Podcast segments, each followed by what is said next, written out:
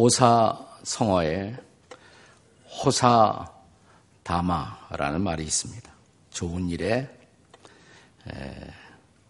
마귀가 많다. 좋은 일에 마귀의 방해가 많다. 혹은 좋은 일을 실현하기 위해서는 거기에는 반드시 풍파나 고난이 따르기 마련이다. 뭐 그런 의미가 들어있다고 할 수가 있습니다.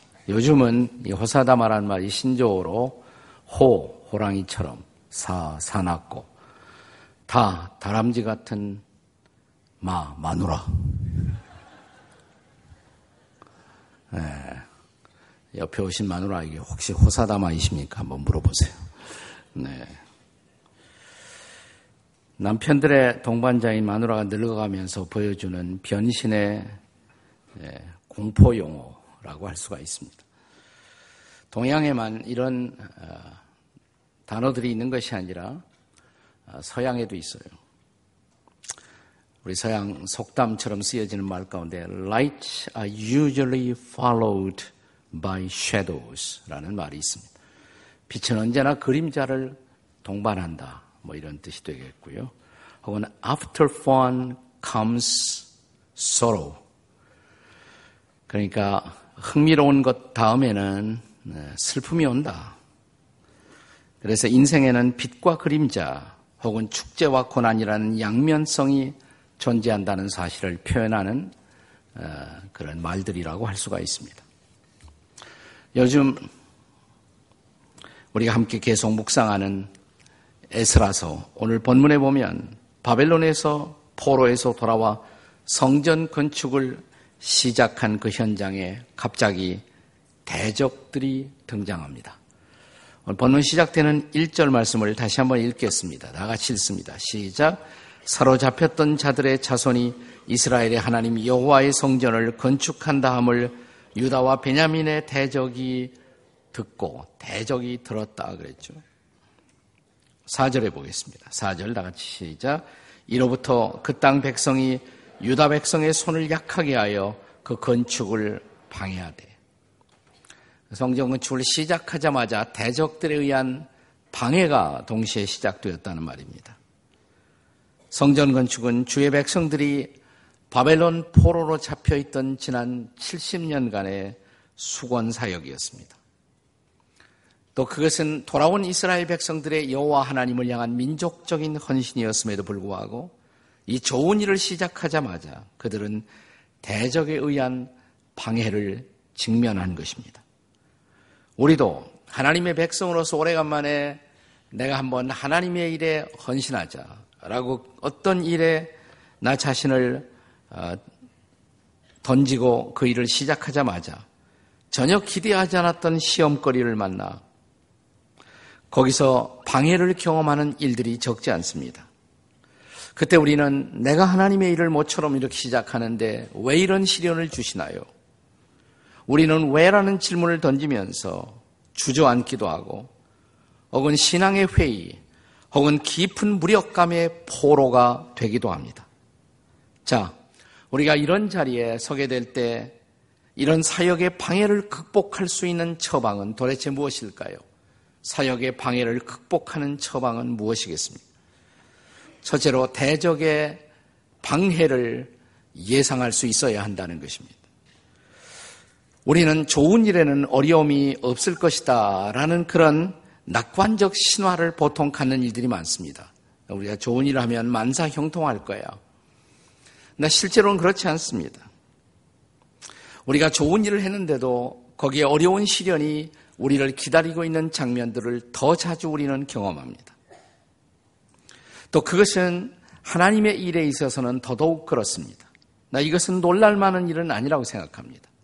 자, 정말 하나님이 살아계시고 그런데 그 하나님을 대적하는 마귀도 존재한다면 성경의 증언처럼 하나님의 일을 방해하는 마귀가 존재한다면 하나님의 백성들이 하나님의 일에 헌신하는 모습을 마귀가 좋아하겠습니까? 그들이 하나님의 일을 방해한다는 것은 오히려 예상할 만한 일이고 또 당연한 일일 수가 있습니다. 그것이 마귀가 존재하는 이유이기 때문에 그렇습니다. 마귀는 종종 성경에서 사탄이라고 불리워지기도 합니다. 마귀와 사탄이 다른 게 아니에요. 똑같은 존재예요. 사탄이라는 단어의 본래의 의미는 대적이란 뜻입니다. 대적. 마귀라는 단어의 본래의 의미는 참소자 혹은 고발자 이런 뜻을 갖고 있습니다. 어떻게 사용되든 이 사탄 마귀는 대적하는 자이고 하나님을 대적하고 하나님의 백성들을 대적하는 자이고 또 하나님의 사람들을 참소하는 자, 고발하는 자라는 의미를 여기서 읽어낼 수가 있습니다.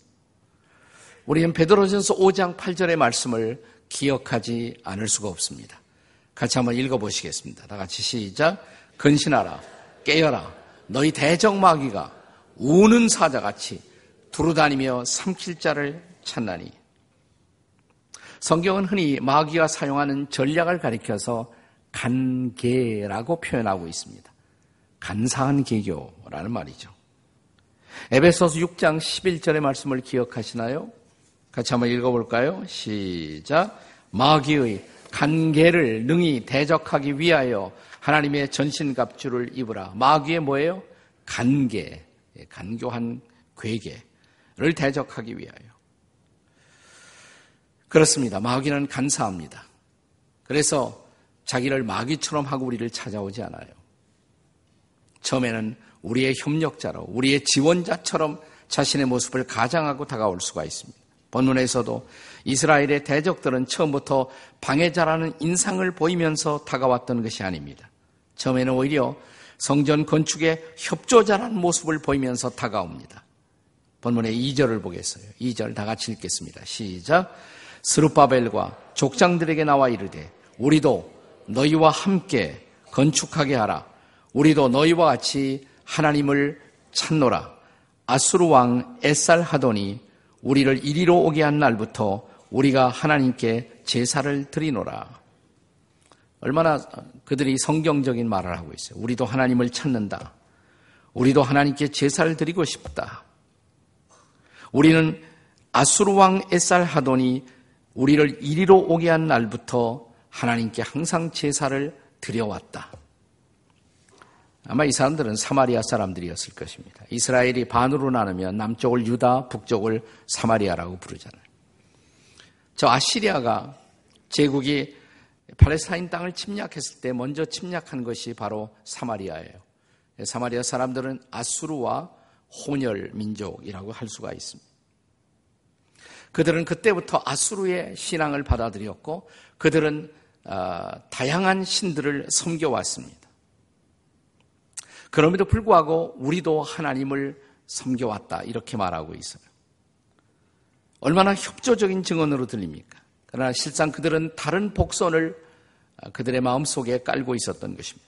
성경학자들은 성전이 건축된 이후에 그들도 정치적 발언권을 행사하기 위해서 이런 전략을 구사한 것이다라고 생각을 하고요.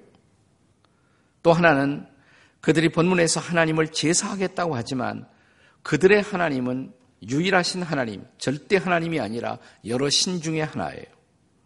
그 신 중의 하나로서 제사하겠다는 말이에요.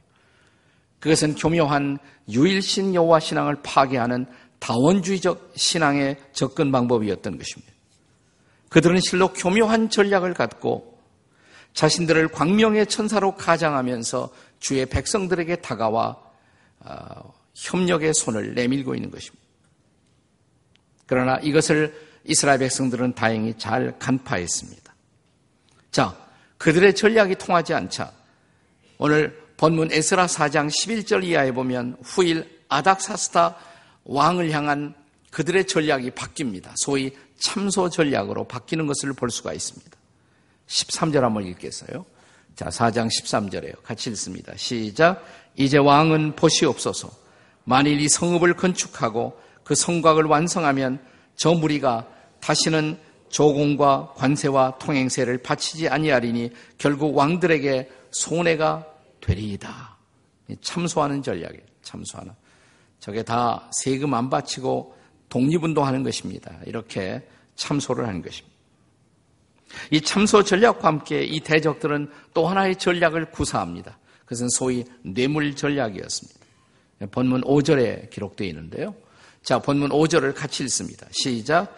바사왕 고레스의 시대부터 바사왕 다리오가 즉위할 때까지 관리들에게 뇌물을 주어 그 계획을 막았다. 이렇게 말합니다. 그렇습니다. 사탄 마귀는 문자 그대로 수단과 방법을 가리지 않습니다. 네. 그리스도인들은 수단과 방법을 가려야 돼요. 그게 기독교 윤리입니다. 어떤 방법도 그 방법이 목적을 정당할 수는 없어요. 목적이 바른 것이면 방법도 바른 방법을 사용해야 합니다. 그러나 사탄은 수단과 방법을 가리지 않습니다. 그렇게 하나님의 일을 방해하는 것입니다.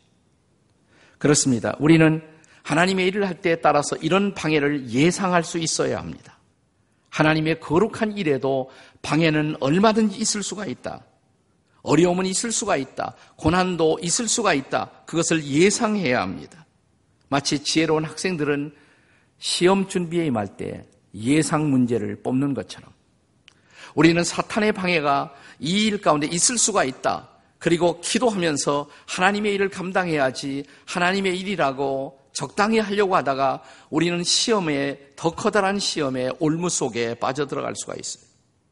그렇습니다.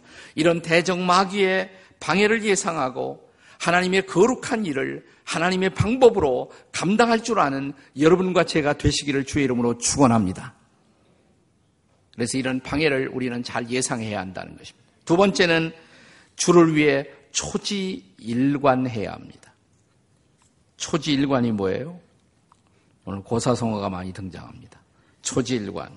이런 유머가 있습니다. 한 아이가 집에 성적표를 가져왔는데 성적은 초지일관 모두가 다 가였습니다. 영어 가, 수학 가, 국어 가, 사회 가. 체육만 미였어요. 아들의 성적표를 묵묵히 바라보고 묵상하던 아버지의 말씀. 아들의 어깨를 부드럽게 두드리면서 야, 너무 한 과목에만 너는 치중한 거 아니냐? 네. 초지일관은 집중력입니다. 처음부터 끝까지 일관성 있게 집중하는 것입니다. 변치 않는 헌신을 말하는 것입니다. 당시 이스라엘 지도자들이 그랬습니다. 본문의 3절을 다시 볼까요? 본문 3절 다시 읽습니다. 시작. 스루바벨과 예수아와 기타 이스라엘 족장들이 이르되 우리 하나님의 성전을 건축하는데 너희는 우리와 상관이 없느니라. 바사와 고레스가 우리에게 명령하신 대로 우리가 이스라엘 하나님 여호와를 위하여 홀로 건축하리라. 무슨 말이에요? 너희들이 협조를 안 해도 우리 홀로라도 이 일을 완성하겠다. 초지 일관하겠다는 것입니다. 하나님을 위하여 이스라엘 하나님 여호와를 위하여 이게 초지 일관이죠. 우리 한국 사람들은 어떤 대상을 향한 한국인의 충절을 말할 때 또 우리가 많이 사용해온 고사성어가 하나가 있습니다. 일편단심입니다. 네. 임을 향한 변치 않는 붉은 마음. 그것을 우리는 일편단심이라고 불러왔어요. 정몽주의 단심가를 아직도 기억하십니까? 학교 다닐 때 다 외웠죠. 이 몸이 죽고 주고 100번 고쳐주고 백골이 진토되어 넋이라도 잊고 없고 그 다음 마지막이 뭐예요? 임양한 일편단심이야 가실 줄이 있으리라. 네, 바로 이런 일편단심, 이스라엘 하나님, 우리 하나님 여호와를 위하여 이것이 이스라엘 백성들의 일편단심이 아니겠습니까? 이것이 당시 하나님의 백성들의 일편단심 초지일관의 정신이었습니다. 초지일관의 반대가 뭘까요? 초지일관의 반대. 또 다른 고사성어. 용두삼이. 네, 오늘은 고사성어가 많이 출연합니다. 용두삼이가 뭐예요? 용의 머리에 뱀꼬리라는 뜻이죠. 시작은 거창한데 보잘 것 없는 끝마무리를 뜻하는 말이죠. 사탄의 전략은 언제나 용두삼입니다. 일단 하나님 일이 시작되면 할 수 없으니까 그 다음은 그것이 용두삼이가 되도록 하는 것입니다. 흐지부지 되도록 이 사역 속에 개입해서 우리의 김을 빼놓는 김빼기 전략을 구사합니다. 본문 4절을 한번 보세요. 자, 본문 4절 말씀을 다시 읽겠습니다. 다 같이 시작. 이로부터 그 땅 백성이 유다 백성의 손을 약하게 하여 그 건축을 방해하되 김을 뺐다 이 말이에요. 손이 약해졌다. 오늘 우리의 헌신은 바로 이 초지일관의 정신을 상실한 채 헤매고 있는 것은 아닌가요? 사랑하는 여러분, 모든 위대한 일, 그리고 모든 거룩한 일은 초지일관의 결과였다 하는 것을 잊지 마십시오. 유명한 발명왕 에디슨의 인생의 배후에는 초지일관한 어머니가 있었다고 합니다. 에디슨은 본래 학교 다닐 때 학교 공부에는 관심이 없었어요. 언제나 엉뚱한 공상에 빠져 있었습니다. 네. 그래서 그의 성적은, 학교 성적은 초지일관 끝에서 1등이었습니다. 그럼에도 불구하고 어머니만큼은 이런 아들의 공상을 결코 비웃지 않았습니다. 너 왜 그런 생각을 하게 되었니? 나에게 말해 줄 수 있니? 내 생각은 정말 창조적이로구나. 잘 발전시켜 보면 좋겠어. 초지일관하게 격려했어요. 그렇습니다. 어머니만큼은 이 아들을 변함없이 일관성 있게 믿어주었습니다. 바로 이런 초지일관의 어머니의 격려가 위대한 발명왕 에디슨을 탄생시킨 것입니다. 사랑하는 여러분, 세상 일에도 그렇다면 하나님의 일에 있어서 이 초지일관의 정신은 얼마나 중요할까요? 그렇습니다. 저와 여러분을 부르신 하나님, 그리고 우리에게 하나님의 일을 맡기시는 그 하나님, 그 하나님의 일 앞에서 초지일관한 정신으로 주의 일 앞에 쓰임 받는 여러분과 제가 되시기를 주의 이름으로 축원합니다. 어떻게 인생의 창에 다가오는 방해를 극복하고 하나님의 일을 하나님의 일답게 완성할 수 있을까요? 마지막 세 번째로 우리는 어둠의 시간을 잘 인내할 줄 알아야 합니다. 자, 이런 이스라엘 백성들의 초지일관한 헌신에도 불구하고 자, 성전 건축의 사역, 그 사역은 어떻게 진행되었을까요? 이제 에스라 4장의 마지막 두 구절, 23절과 24절의 말씀을 다 함께 읽겠습니다. 마지막 두 구절 다 같이 읽습니다. 시작. 아닥사스다 왕의 조소 초본이 르흠과 서기관 심세와 그의 동료 앞에서 낭독됨에 그들이 예루살렘으로 급히 가서 유다 사람들을 보고 권력으로 억제하여 그 공사를 그치게 하니 24절에요. 이에 예루살렘에서 하나님의 성전 공사가 바사왕 다리오 제2년까지 중단되었더라. 결국 공사가 중단됩니다. 즉 사마리아 사람들의 방해는 당시에 가장 강력한 통치자인 이 왕을 움직였고 성전 건축은 주전 536년부터 520년까지 약 16년간 중단되고 말았습니다. 자, 그 시간 동안 이스라엘 백성들은 얼마나 안타까운 시간을 보냈을까요? 얼마나 그들은 좌절의 시간을 그리고 낙심의 시간을 보냈겠습니까? 이제 그들은 아무것도 할 수 없고 일하던 손을 놓아버리고 하늘만 쳐다볼 수밖에 없었습니다. 의욕적으로 시작한 모든 일이 결과를 거두지 못하고 중단될 때 우리는 우리가 시작한 그 일을 어떻게 보아야 할까요? 실패일까요?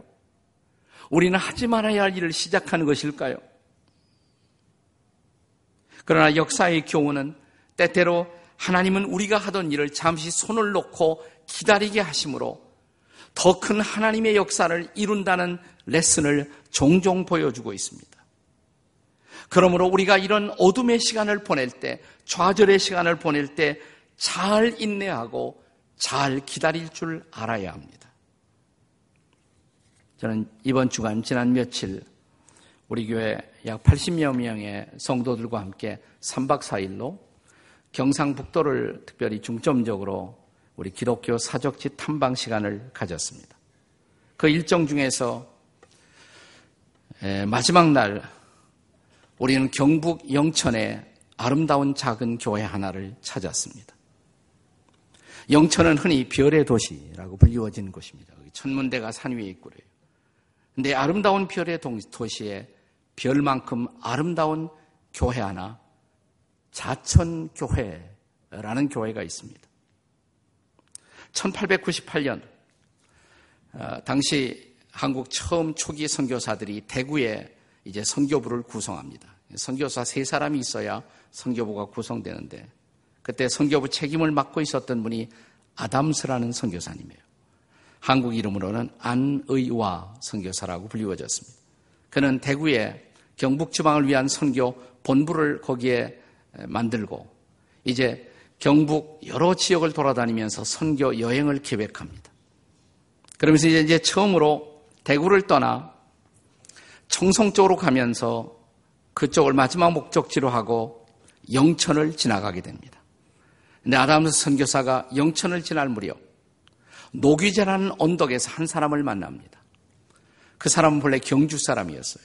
경주 한 학자, 한학자, 한, 한학을 공부하고 있던 선비 권현중 씨라는 분이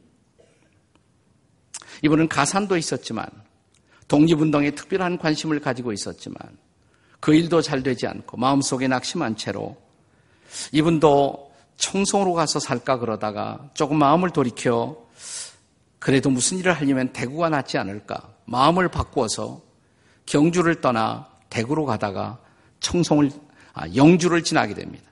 그래서 대구에서 내려오는 아담스 선교사 또 경주에서 대구로 올라가는 이 한학자인 권현중 씨가 영천의 노귀제 언덕에서 만나게 됩니다. 서양 사람이니까 관심이 있었겠죠. 서툰 한국말로 접근하면서 그에게 복음을 전해요. 뜻밖의 이 복음의 메시지 앞에 이 한학자 권여종 씨의 마음이 크게 요동치기 시작합니다. 그러면서 그 성경을 내가 배우고 싶다고, 복음을 더 공부하고 싶다고. 그러냐고. 그 공부하기 위해서는 어쩌면 아, 대구보다도 영천이 훨씬 더 나을 수가 있다고 생각한 그는 영천에 털을 잡고 아, 집을 장만합니다. 그리고 이 선교사님을 종종 초청해서 성경을 배우게 된 것입니다. 예수를 믿게 되었죠. 자, 자기 집에 영천에 자기 집을 만들고 사랑방을 열어 예배를 들기 시작하자 동네 사람들이 다섯 명, 열 명, 이십 명 이제 모여와서 함께 예배를 드리게 됩니다. 이제 예배당을 아, 짓고자 하는 마음이 생겼어요. 그래서 이분은 자기의 가산을 들여서 친히 예배당을 짓고자 했지만 마을 사람들이 반대를 합니다. 야소교가 웬 말이냐? 그러면서 이제 반대를 해요. 그러자 그는 가만히 보니까 그 경찰 주재소가 형편이 없어요. 관리들을 찾아가서 경찰 주재소를 내가 다시 짓겠다고. 그리고 면사무소를 지어줄 테니까 예배당을 짓게 해달라고. 그래서 허락을 받습니다. 그래서 자기 가산을 털어 경찰 주재소를 짓고 면사무소를 짓고 그 다음에 자천 예배당을 거기다 짓습니다. 그래서 거기서 하나님을 예배하기 시작하고 성경을 공부하고 그리고 또한 동네 젊은이들을 모아서 거기서 학교를 시작합니다. 신성학당이라는 학교를 시작합니다. 샛별 같은 어, 젊은이들에게 그는 미래를 어, 품게 만들고 또 독립운동을 고치하기 위해서 젊은이들 교육을 시작합니다. 그리고 밤이면 지나가는 독립군들을 돕고 독립군 군자금을 대고 이런 일을 시작합니다. 그래서 이 권영주 씨의 자녀들은 우리 아버지는 이상하다고. 낮에는 젊은이들을 만나고 공부하다가 밤에는 이상한 사람들을 만난다고. 독립군들을 만난 거예요. 네. 자, 이렇게 하는 동안에 그는 이제 가산을 거의 다 탕진하게 됩니다.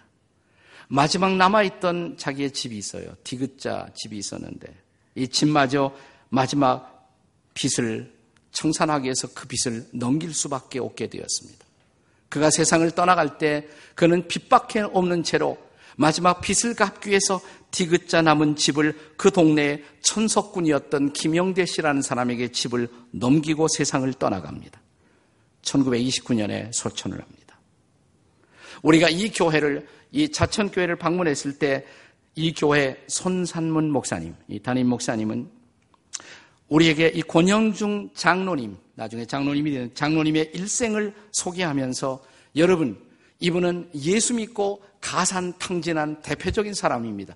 그렇다면 이 손, 이 장로님의 일생은 실패일까요? 라는 질문을 우리에게 던졌어요.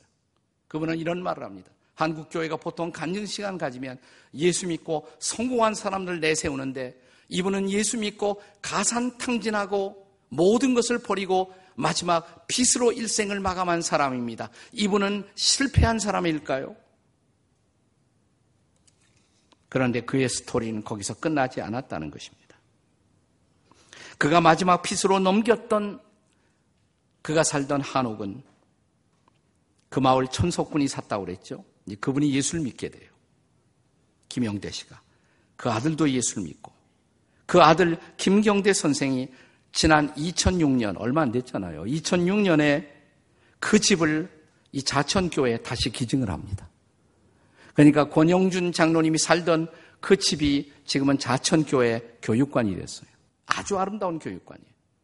이 교육관 앞 한옥은 처음에 디귿자였는데 이제는 미음자가 되고 그 앞에는 신성학당이라는 팻말이 붙어 있습니다. 신성학당.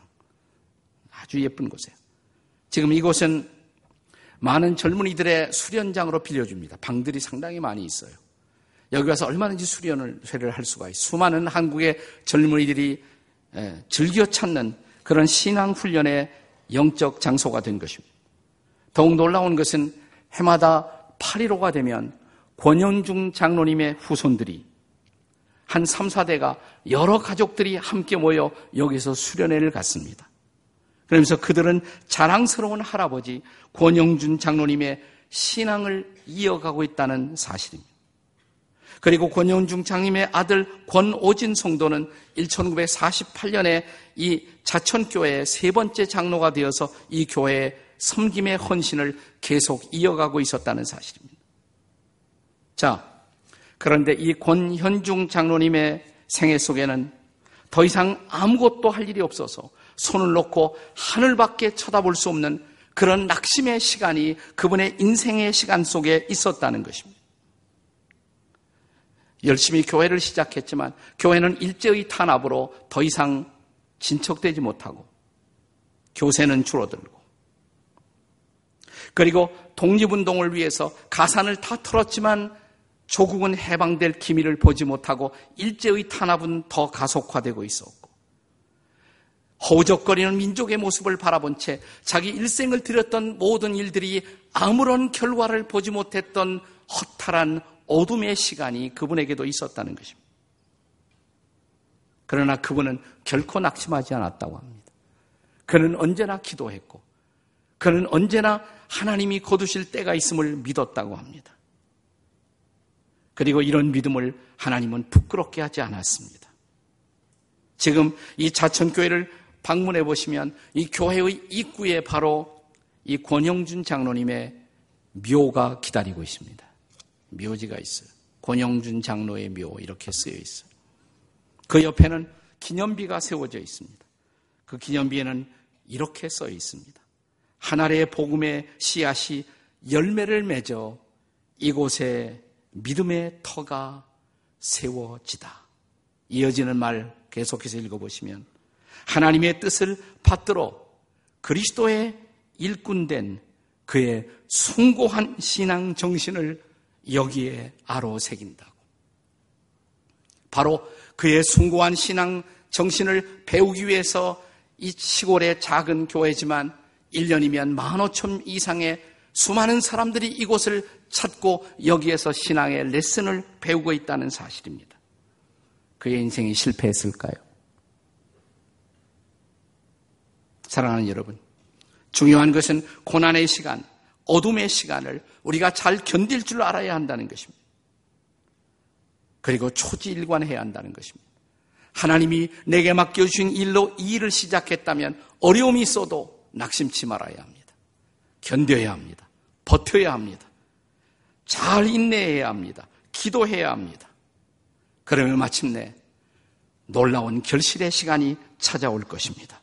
사랑하는 여러분, 우리가 시작한 하나님의 일이 방해에 직면할 때 놀라지 마십시오. 있을 수 있는 일입니다. 사탄은 언제라도 우리를 방해하려고 시도할 것입니다. 그러나 초질관하십시오. 그리고 기도하십시오. 기다리십시오. 그러면 마침내 이 어두운 밤이 지나가 새벽에 아름다운 결실이 기다리고 있을 것입니다. 우리 세대가 아니면 다음 세대에 우리는 반드시 그 열매를 거두게 될 것입니다. 이런 놀라운 은혜의 결실을 바라보면서 오늘 하나님이 내게 주신 어둠의 시간을 믿음으로 버티고 기도로 승리하는 저와 여러분이 될 수 있기를 주의 이름으로 축원합니다.